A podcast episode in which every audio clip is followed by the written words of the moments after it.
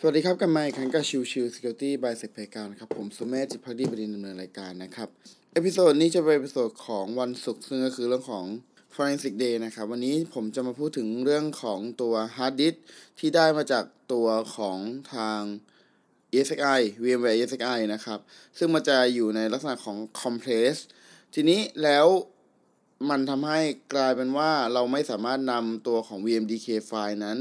ไปใส่ในตัวของเครื่องมือในการวิเคราะห์ได้อย่างทันที ไม่ว่าจะเป็นตัวของ Autopsy FTK Imager หรืออื่นๆใด ๆ ก็แล้วแต่นะครับ นั่นคือเป็นประเด็นปัญหานะครับ เพราะว่ามันทำให้กลายเป็นเราไม่แน่ใจว่าตัวของ Image นั้นมันมีปัญหาหรือว่า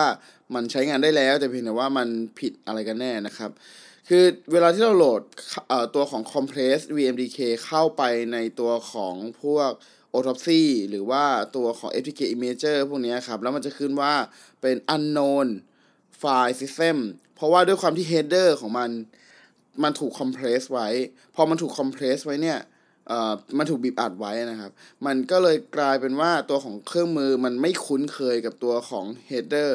ที่มันถูกสร้างขึ้นมาใหม่นะครับ ซึ่งในจุดเนี้ยมันก็เลยเป็น ประเด็นที่อยากจะมาพูดว่า โอเค แล้ววิธีการแก้ไขปัญหา ถ้าสมมติเราได้รับ VMDK ไฟล์มา แล้วตัวของไฟล์นั้น เป็นไฟล์ที่สามารถใช้งานได้เลยไหมอะไรเงี้ยนะครับ อย่างแรกเลยที่ควรจะต้องตรวจสอบก็คือเรื่องของ hash ของไฟล์ ว่าตัวของ VMDK ที่อยู่บนเครื่อง ESXi กับตัวของไฟล์ VMDK ที่เราได้ทำการ acquisition มาหรือคือ copy มาอะไรเงี้ยครับ มันตรงกันไหม ถ้ามันตรงกันแสดงว่าโอเค หลักฐานที่เกิดขึ้นไม่ได้ถูก tamper ไม่ได้ถูกแก้ไขอะไรทั้งสิ้น ดังนั้นตัวของ VMDK นั้นก็ควรจะใช้ได้นะครับ ทีนี้แล้วถ้าเป็นลักษณะของมันไม่ตรงกันล่ะ แต่มันก็อาจจะเกิดจากกระบวนการอีกแบบหนึ่งนะครับ คือเวลาที่เรา export ตัวของ VMDK เอ่อถ้าเป็น export ตัวของ VM ในบน ESXi ครับ แล้วออกมา ที่เป็นไฟล์ VMDK บวกกับตัวของ OVF บวกกับพวกไฟล์พวกนี้ครับ จริงๆแล้วเนี่ยในส่วนนั้นก็ทำ compression VMDK ไฟล์เช่นเดียวกันนะครับ ดังนั้นเนี่ยก็เป็นอีกจุดหนึ่ง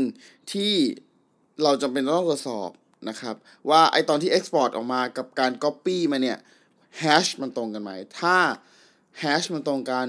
ก็บ่งชี้ได้ว่า โอเค งั้นไฟล์ไม่น่าจะถูก tamper แสดงว่ามันควรจะอ่านได้ สเต็ปถัดมาที่ควรจะทำนะครับ หลังจากที่เราตรวจสอบแล้วว่าโอเคไฟล์มันปกตินะครับ ไฟล์มันไม่ได้ถูกเอ่อ damage ไม่ได้ corrupt หรืออะไรทั้งสิ้นนะครับ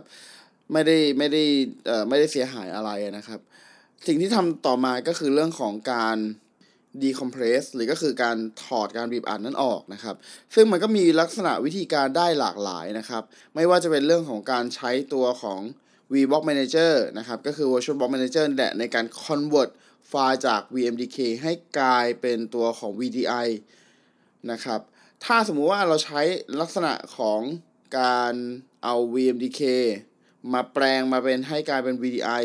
ในส่วนของ VBlock Manager อะมันจะทำการ de เอ่อ decompress ตัวของ VMDK ให้อัตโนมัติ ซึ่งมันก็เป็นจุดหนึ่งที่เราทำได้ อีกจุดหนึ่งที่เราทำได้นะครับ ก็คือการเอาตัวของ VMware นะครับ เอา VMDK นั้นมาสร้างไปเป็น VMDK เอ่อ VMware ใหม่ ในเครื่องของเรานะครับ ในจุดนั้นเนี่ย มันก็จะเป็นจุดที่ทำให้ตัวของ VMware มันทำการ decompress ตัวของ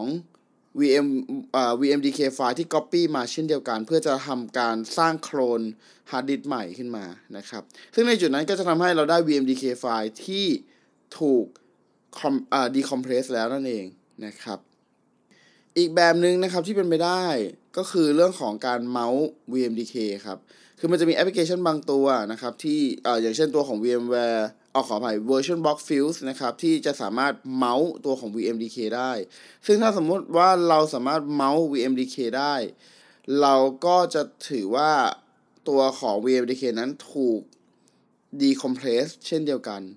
ถ้าถามว่าวิธีไหนที่ผมแนะนำที่สุด ผมก็จะแนะนำเรื่องของการเมาส์ เพราะว่าเมาส์เนี่ยเราสามารถกำหนดในเรื่องของการ option ว่าเฮ้ยโอเค การเมาส์นี้เป็นแค่การ read เท่านั้น